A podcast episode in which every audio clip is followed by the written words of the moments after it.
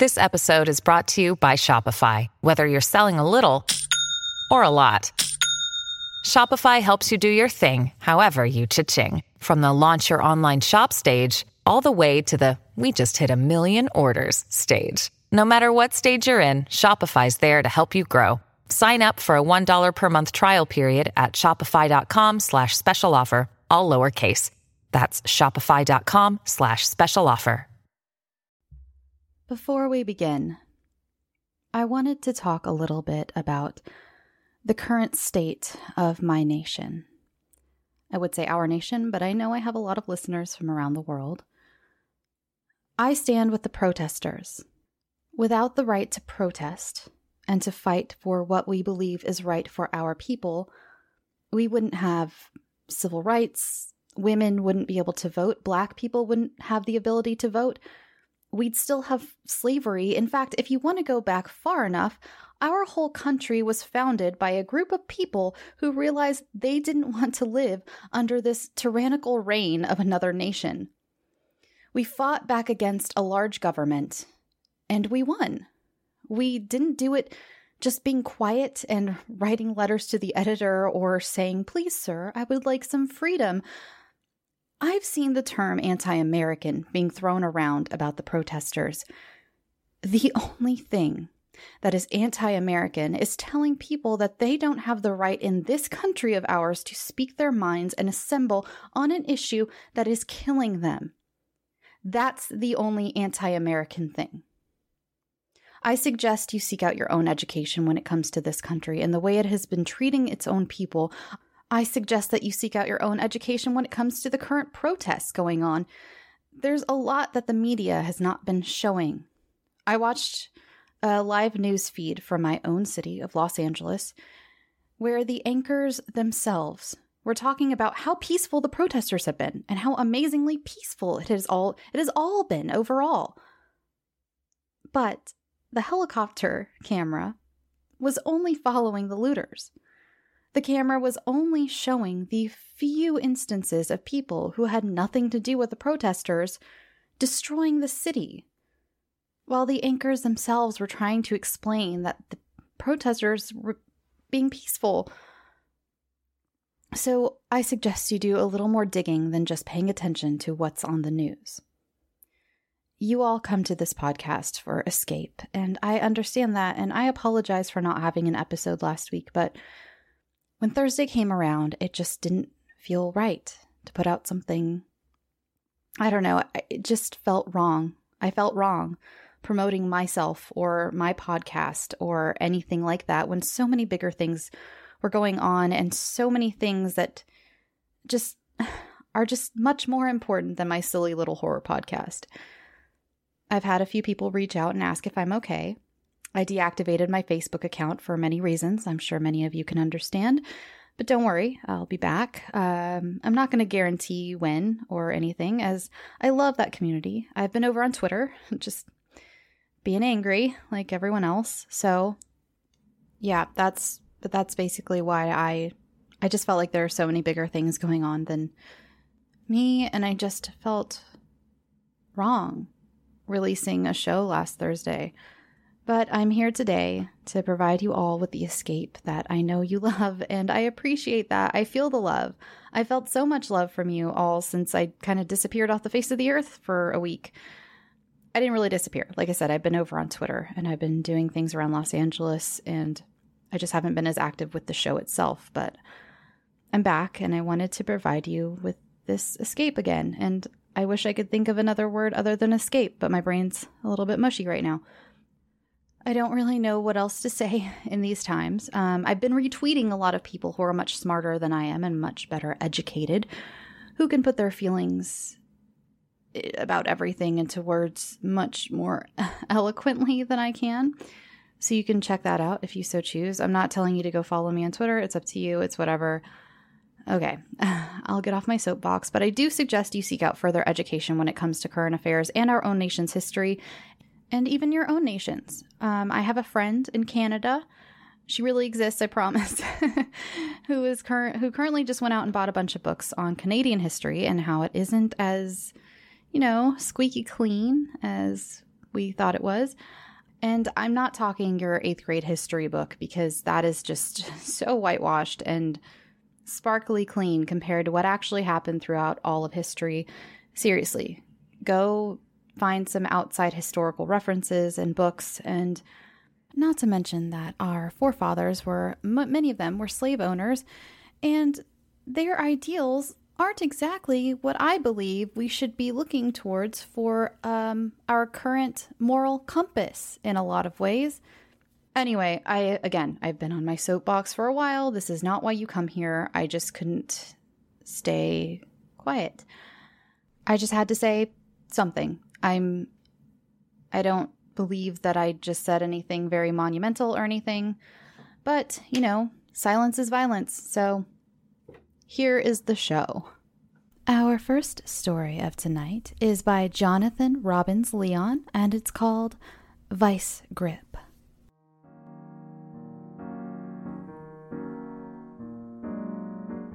I had been dating Bill about 6 months and had been faithful the whole time, a personal best. But lately, I was getting bored and could sense that it would only be a matter of time before I'd ruin things. I recorded every little thing he did in a mental notebook of grievances, and I ramped up my exercising lately, wanting to get fit again, just in case. Neither of us had work to do that weekend, and we had no plans to distract us from one another's company. He asked me if I'd come with him to the grocery store, but I made some excuse about needing to clean the apartment.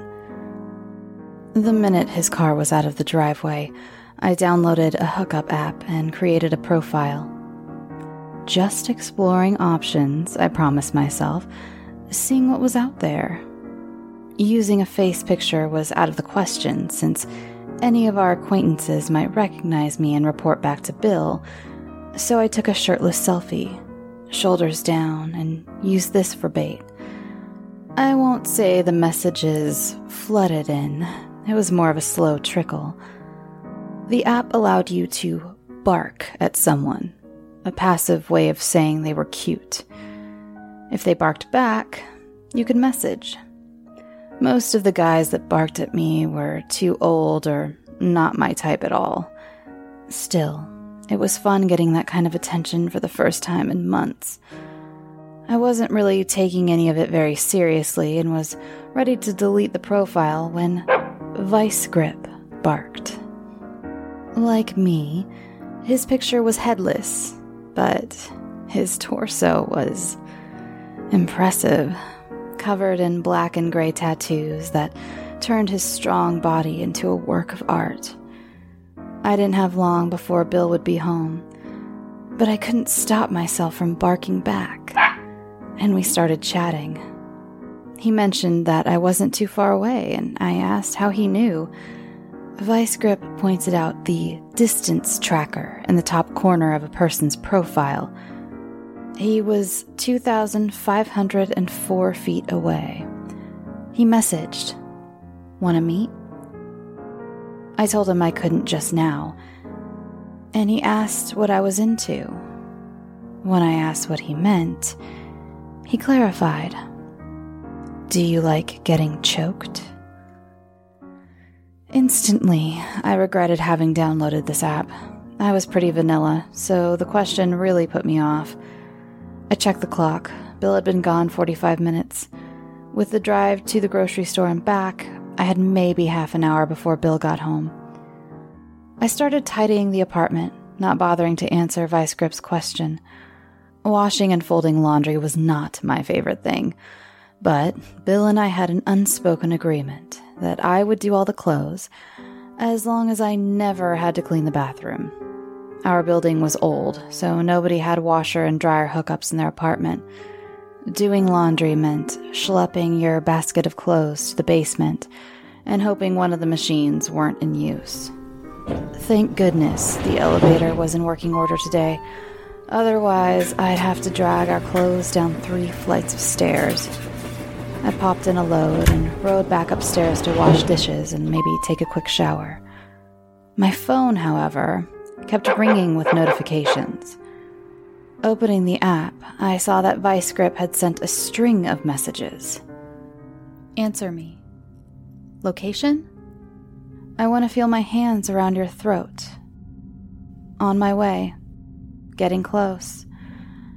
My heart stopped when I saw the distance tracker. Vicegrip was 200 feet away.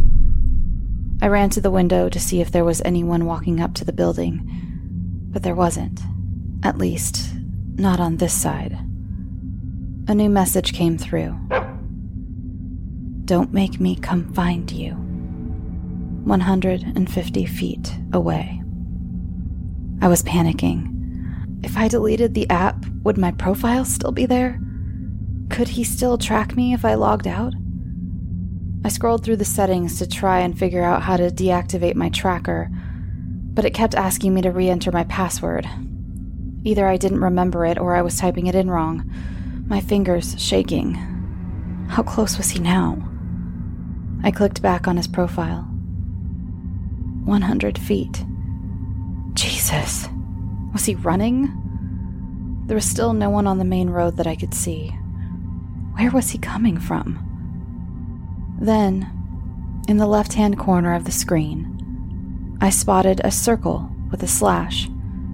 The block button. Pressing this, I confirmed that, yes, I wanted to block this user. And Vicegrip's profile disappeared from the grid. Exhaling with relief, I was just about to delete the app when the door banged open. I screamed, and Bill did the same, dropping one of the grocery bags he was carrying. The carton of eggs fell to the floor, shell and goo splattering everywhere. When we caught our breath, Bill laughed about how jumpy I was and asked what I'd been up to. Just laundry, I said. We put away groceries together. Bill had bought the expensive iced coffee that he knew I liked so much, and he showed me the new allergy pill he'd picked up, with me in mind. Spring was right around the corner, and I was always stuffy, even without loads of pollen blanketing everything. I felt like a schmuck. While Bill was out at the grocery store, picking up things to please me, here I was, scoping out dudes and narrowly evading creepers. I knew I should delete the app before he saw it and dumped my ass. I told Bill I needed to throw the clothes in the dryer, and I left to ring for the elevator. Once boarded, it was just my luck that it stopped on every floor on the way down. People taking their time getting on and off, and one of them even crowding everyone with a bike. We arrived on the second floor, the garage, where most of the riders wanted to disembark. But Bike Guy got jammed in the door, the whole thing became a production. I unlocked my phone and saw new notifications in the hookup app. I needed to delete the damn thing. The elevator dropped a pair of old ladies off on the first floor, leaving just me and one other guy, waiting for the doors to close. I opened the app and saw a bark from Gauntlet 86. His profile pic was a chiseled torso, covered in tattoos. His location was 0 feet away. I looked up just in time to see my elevator companion pressing the button to close the doors. His hands, large as frying pans. His arms, crawling with gray ink.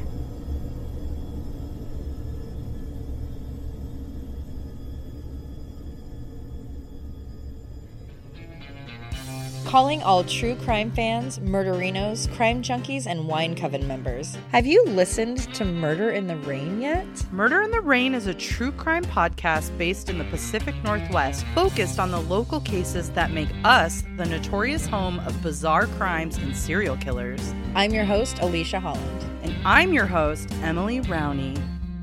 I'm Josh. I forgot. In each episode, we will cover a case to bring you all the details of the crime.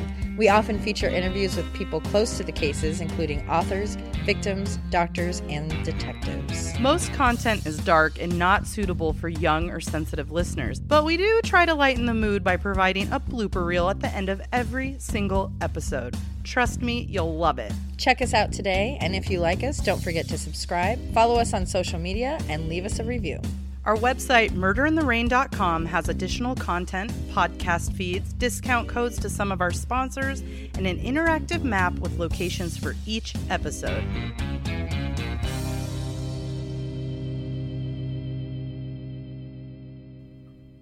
This last story of the evening is from show favorite Richard Kenway. You know his work from The Hoppers, The Year Christmas Died, and It Lived in the Attic. I'm a huge fan of his writing, and I'm so glad he had something else for me.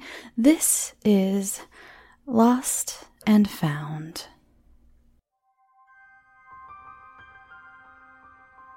Ashley lifted the metal fence up for Paula so she could climb under. She then did the same for him.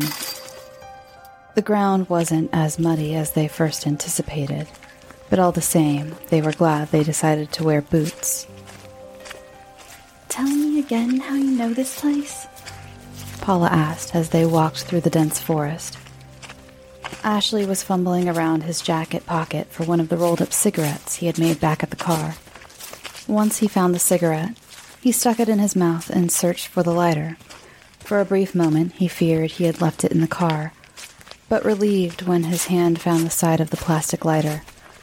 He lit the cigarette and took a deep puff of it before removing the cigarette to answer her question. "You remember that guy Chris from our history lessons in school?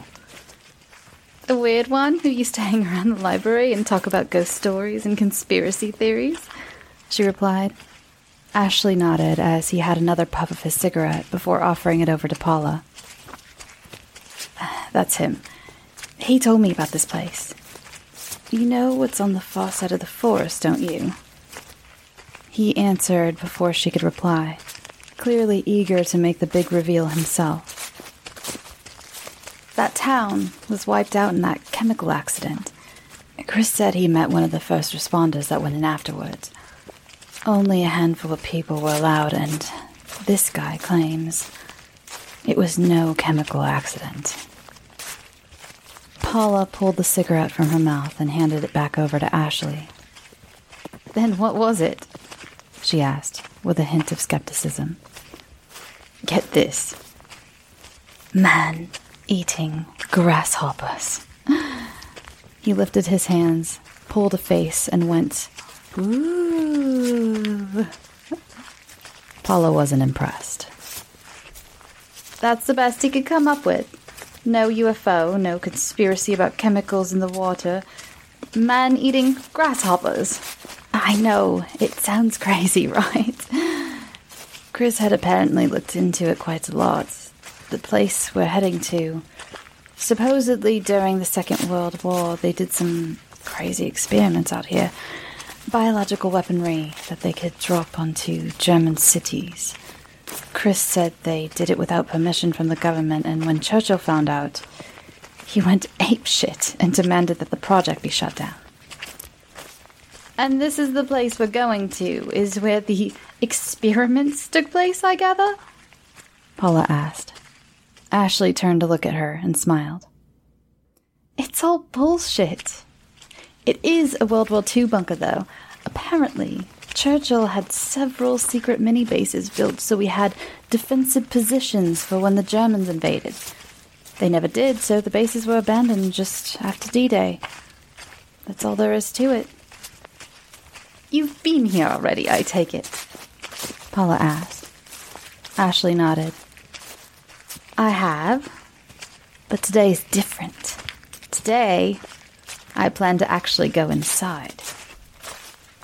Paula was going to question this decision, but Ashley passed the half-smoked cigarette back over to her, and she took it without saying a word. The bunker itself was well hidden in the side of a large rock face. Back when it was used, the entrance would have probably been better concealed. Now the entrance was crystal clear, and even though it was only barely open, There was enough room to squeeze through. The entrance disappeared into a long tunnel of darkness that couldn't be seen from the outside. Ashley took out his phone and turned on the flashlight. Paula took hold of his arm. "You're not serious about actually going in there, are you?" she asked. "Why not?" Ashley replied, as if she had asked a stupid question. "Because the place is 70 years old, genius. It could collapse at any moment, and I don't want to be trapped out here." "Paula, it's a bunker. These things were designed to take missile attacks. You can't get much safer. Quit being a baby and let's go explore." Paula hated it when he called her a baby. She liked to think of herself as a bit of an urban explorer. She was no stranger to old abandoned hospitals and houses, but she seemed to be the only one out of the two of them to take safety into consideration. At least if she were with him, she could stop the idiot from walking into something and hurting himself. Reluctantly, she followed him into the darkness. The structure looked secure enough, with its thick stone walls. The rooms that had been added were made of metal. Perhaps Ashley was right, and it was safer than it appeared. Some of the rooms had the skeletons of what would have been beds for the soldiers posted here.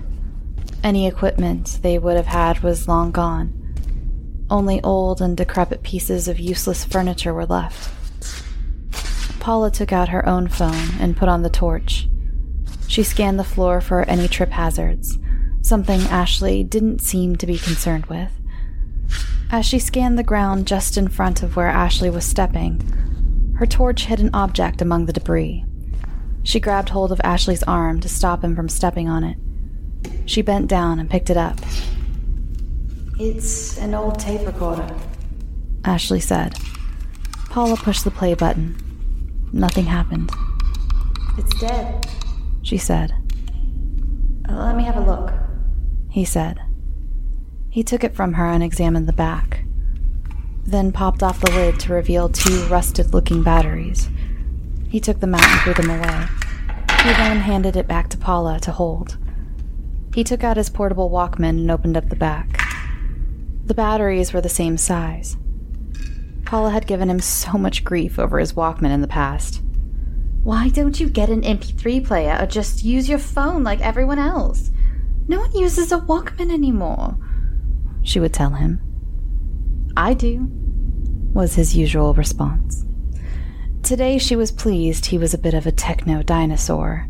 The metal connectors of the tape recorder looked a little rusted too, yet as soon as the batteries connected, life began to circulate the device once more. "Want to have a listen? Probably some old shit like ABBA or the Beatles." He looked so excited, like a teenager who just found his older brother's stash of dirty magazines. He pushed the rewind button until the tape stopped, then pushed play. There was a little bit of static before it started. The voice on the tape was female and sounded American. March.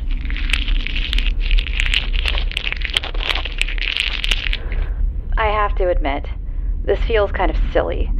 I'm supposed to just talk into this recorder about, well, I suppose, how I feel, or what to expect from the expedition. I've always been fascinated by stories of mysterious events and disappearances. The Lost Colony of Roanoke, the Mary Celeste, the Dietloff Pass incident. Well, you can imagine my surprise when my research team were invited to investigate our very own case. During the briefing, we were told very little information about what to expect. We were told what part of the world we were going to, but no specific location was given. We were told that once we were dropped off at our designated location, we were to study the area and make a note of the condition of the area, and make a full document of any wildlife we came across. All this seemed quite strange until we arrived at the scene. Picture the grandma's cottage from Little Red Riding Hood, and you pretty much have our new home for the next several weeks. There aren't enough bedrooms, so some of us are having to shack up together. We set up equipment downstairs and allocated rooms. We figured the first night we'd settle in, then get started first thing tomorrow. March. The room situation has been completely reshuffled due to people snoring. In the end, I opted to sleep on the sofa. It made sense. I'm usually the first one up in the morning anyway. After one more day of relaxing, we decided we had taken advantage of the situation enough and got straight to work. We started with the forest that was just on the outskirts of the cottage we were staying in. It was quite dense, but there was a distinguishable path for us to follow. Even Hansel and Gretel couldn't get lost in this forest. To begin with, there was nothing unusual about it. Every now and then we ventured away from the beaten path and had a close look among the trees. We checked radiation levels and pH of the soil, but there was nothing strange or unusual. Was this some kind of joke? Was someone playing a silly and expensive prank on us? It certainly seems like it. April. The radio's not working, and we can't seem to get any signal on our phones. I think we found the only place on God's green earth without any kind of satellite or internet or any kind of connection. Our geologist, John, says he can probably get it working again, but would need to take the thing apart to have a decent look. He says it's old, as in World War II old. I say let him. It's not like he can break it anymore. Dean has been working on a map of the area so we can rule out areas we've already checked. It's a good idea, since our power options are rather basic out here. We ventured a little further through the forest and found what looks like a lake. The surrounding tree line has been pretty poorly maintained, but we were able to get to the water's edge and get a few samples. A few of the researchers joked about taking our clothes off and jumping in. There's a university degree well earned. Let's jump into a body of water we know nothing about that could potentially harbor something extremely nasty. Don't get me wrong. I'm all up for having some fun in the sun, as it were, but let's at least get the results back first. April. The lake seemed harmless. Well, according to the tests we ran anyway. No radiation, the pH is normal, and there doesn't appear to be any toxins and very little parasites. I still wouldn't recommend we go swimming in it, but at least it won't kill us if we do. I was surprised to see I wasn't the first one up this morning. I found our biologist Nancy sitting out on the cottage's front step with a cup of hot tea in her hands. I took out my coffee to join her. Before I could even mutter the words good morning, she began shaking her head. It's not right, she said. What isn't? I replied. The quiet. I heard no wildlife last night. No owls, no foxes. A forest like this should be teeming with wildlife, and yet I've yet to hear a single bird call. I listened for myself. She was right. The only sound we could hear was the occasional wind in the trees and whatever sounds came from the other researchers, some more pleasant than others. I listened again during our visit back to the lake. Nothing. Absolutely nothing. April. We've separated into two teams in the hope that we can cover more ground and get more work done. Team A is run by myself and our biologist Nancy. We will be focusing on the areas we already know about, which is the forest and the lake, analyzing and collecting more samples. Team B is led by our geologist John, who just happens to be a history buff. They will be investigating the areas we've yet to discover. Exploring, basically, which John will be all too happy about, as he sees himself as a modern Indiana Jones. It was just after lunch that he stormed through the door like a force of nature and threw his fist in the air. "We've hit the mother lode. Gather your things. You gotta come see this." He wouldn't disclose what he had discovered, but ensured us we wouldn't be disappointed.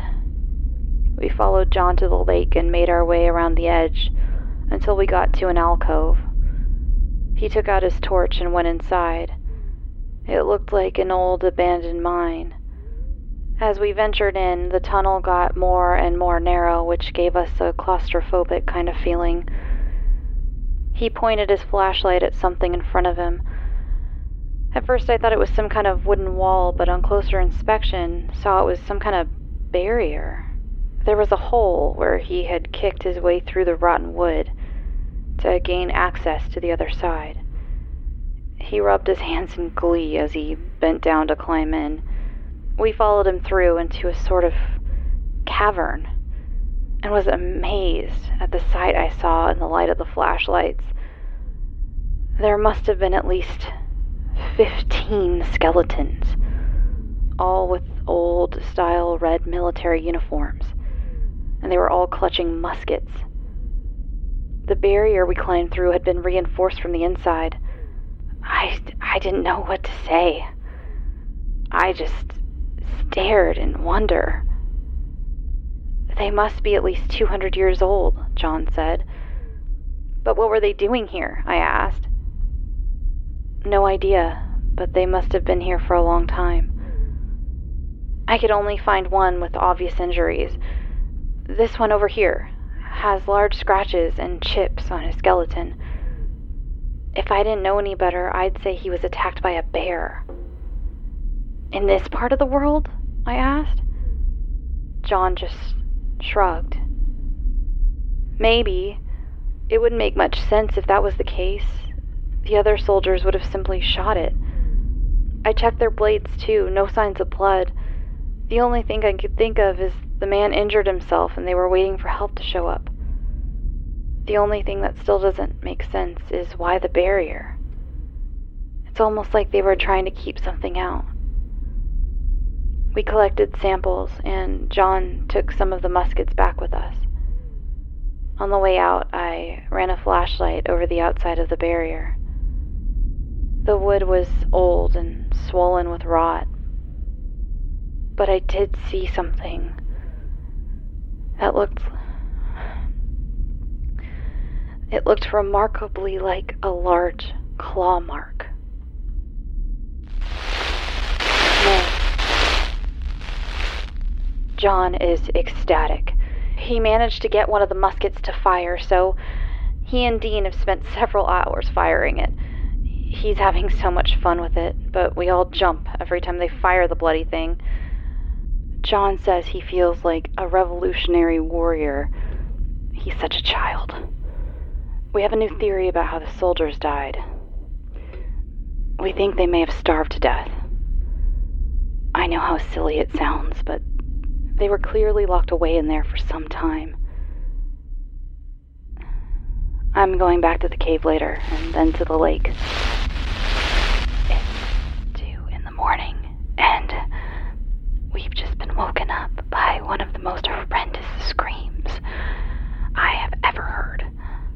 We all gathered in the lounge, and of course John grabbed his musket. It would have been quite comical, given that he was in his stripy boxer shorts. We stood in the lounge and waited, but after an hour of silence, we put it down to some kind of animal and went back to bed. May. We had a day off today, so Ranger John could take a break from fighting Indians and focus on fixing the radio. Yesterday, I made the decision as team leader that it was probably time that we called it a day. Apart from the British soldiers in the cave, there's nothing strange here. They need archaeologists here, not us. John can't seem to find anything wrong with the radio. When he put it back together and tried it, all we heard was static. Dean has been going over the map, and he thinks there may be a trail we can take. It may be a several days hike, but if we can find our way to a local village, we should be able to make contact with our research group and arrange for us to be picked up. Dean insisted on having a look on the other side of the lake, and Ranger Rick decided to go with him with his musket. They're going to leave tomorrow and have a look. If we don't leave here soon, our food and water situation is going to become a problem. I'm sure we were never meant to be here for this long. May. It's 9:30 at night, and we still haven't heard anything from Dean or John. I'm starting to get very concerned about them. They were only supposed to have a look and then come straight back. I thought they were only going to be a couple hours, but they've been gone all day. They only took a bit of food and water with them. Certainly not 2 days' worth. I'm going to stay up and wait for them, but I've told everyone else to get some rest. They were reluctant, but agreed. I've dosed myself up on coffee, and I'm going to make some notes whilst I wait.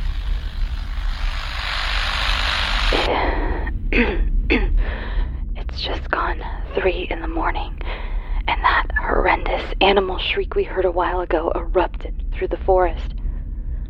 The worst part was that it was immediately followed by the distinct sound of John's musket. Was John firing it at something, or was he just firing it to frighten something away? None of us slept for the rest of the night. May. Today we went out to look for John and Dean. The first thing we found was the musket. It was on the other side of the lake beside a patch of long grass. The most worrying part of the find was the blood that seemed to have been sprayed all over the grass like someone's neck has been ripped open. I asked Nancy what kind of animal could have done this, and she said without a bite mark or animal tracks or even some animal waste, there was no way to tell. We were sure there were no large carnivorous animals out here. June. We've waited long enough. The radio is a no-go and won't work. The food is running low, and we still haven't heard from either Dean or John. Me and Nancy have decided to head in the same direction that Dean and John did. If we do nothing, we'll die anyway.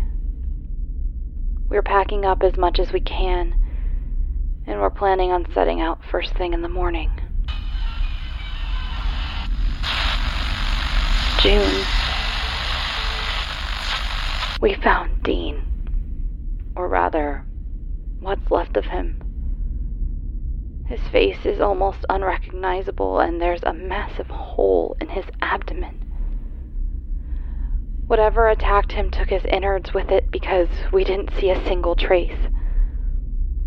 Nancy practically screamed the forest down when we found him. No sign of John at this time. Poor Nancy. She is cradling his head and rocking back and forth. I think she's going into shock. I need to convince her to carry on moving. We need to find somewhere before it gets dark. June. We almost didn't spot the bunker. It was so well hidden in the trees, it would have been easy to walk straight past it. We tried to push the heavy door open, but it wouldn't budge. The tree roots had jammed it, but we were able to climb through the gap and gain entrance. Judging by the amount of swastikas we found, it was clear this was a German World War II bunker. That would explain the radio in the cottage. We also found specimen jars. Most were empty, but some contained large grasshopper-like insects and were labeled Manessin. My German's a bit rusty, but I believe the rough translation to this is man-eat. What the hell did they discover here? We found John, who was alive but very much in shock.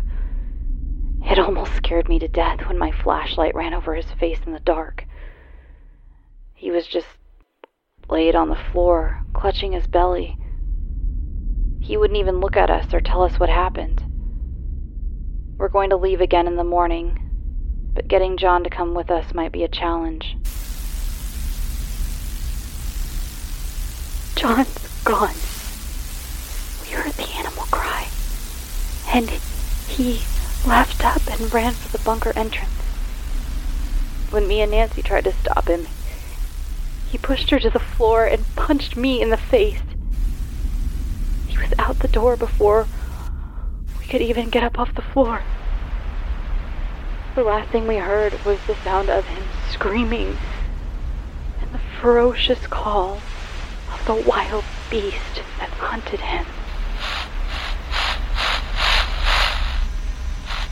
June. We are leaving again. And this time, we aren't going to stop until we find some sort of civilization. If we don't make it back, and you find this, then leave. Leave immediately, and never return to this place.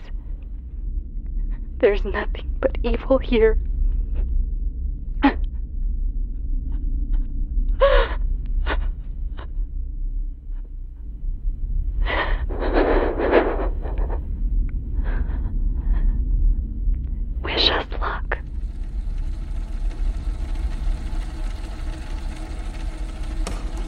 The recording came to an end, and the static returned. Ashley looked at Paula, who was looking up at him with the same look of shock and astonishment on her face. Holy shit. Talk about a conspiracy theorist wet dream. You think it's genuine? He asked. It can't be. No sooner than the word left her mouth, a loud growl emitted from somewhere in the bunker. Paula dropped her phone to the floor where the screen flashed and died. The torchlight died along with it. What the fuck was that? Ashley asked. We should go, Paula said. A loud animal screech echoed through the darkness. Agreed. Follow me, Ashley said. Paula ducked down to get her phone, but Ashley pulled at her sleeve. Leave it, he said. He dragged her back down the dark tunnel-like corridor, towards where the entrance was. Ashley stopped dead in his tracks.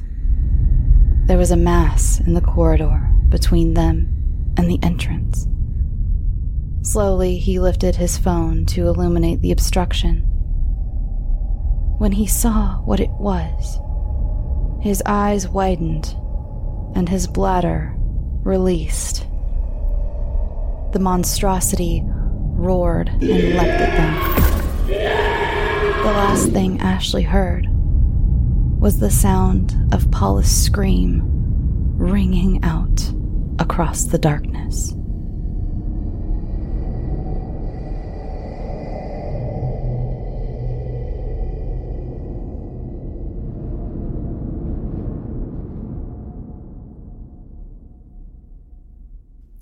Thanks for listening.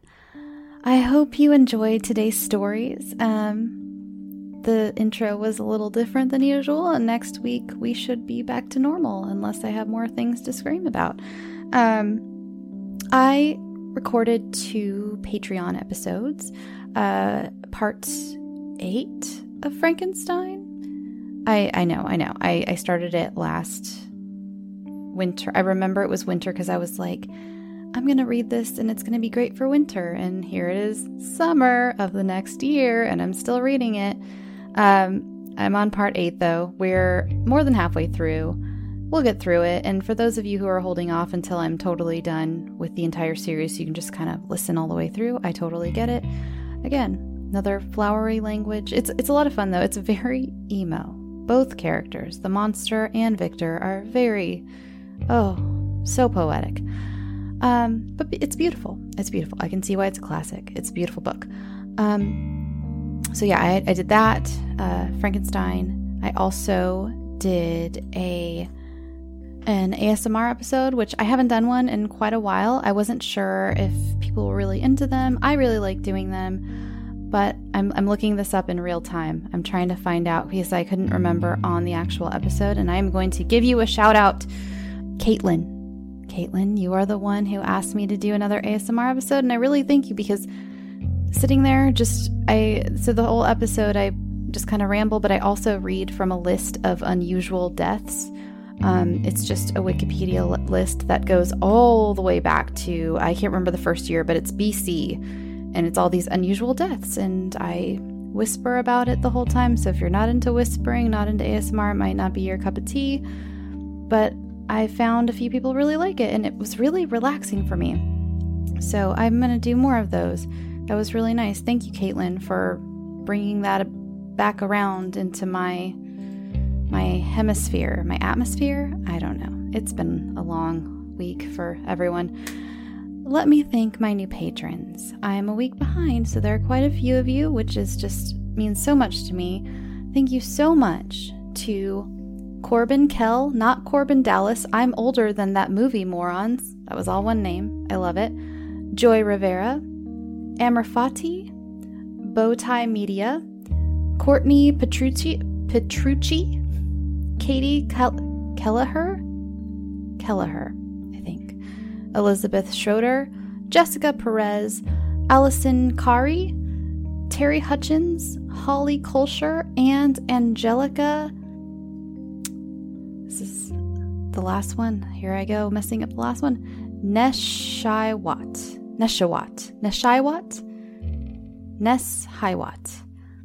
So sorry, Angelica.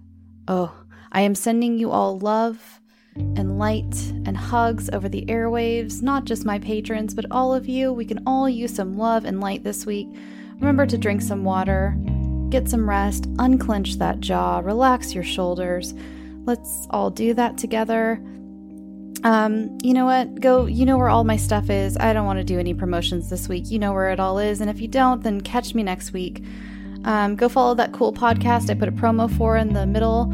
I'm not really doing ads right now. I just don't have any. So, but I like promoting other podcasts. So I threw that in there for you to find some new stuff.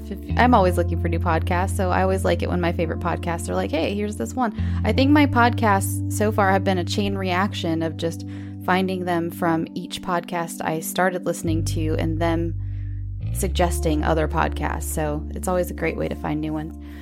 Anyway, let's all go relax. I hope you all have a great week, as great as you can. I'm with you, and like I said a few weeks ago or months ago, I don't even know what time is anymore, but I'm holding your hand. Just remember that. I am holding your hand. I am here. I am with you, and if you need anything, you can always send me a message, honestly. I'm pretty slow at replying to them because sometimes I honestly just get kind of overwhelmed when people want to talk to me, and I get really nervous, and I have really bad social anxiety because normally all I do is sit here behind a microphone by myself in my office and I don't talk to anybody. I'm rambling again. Okay, good night everybody. Go get some sleep and sweet dreams.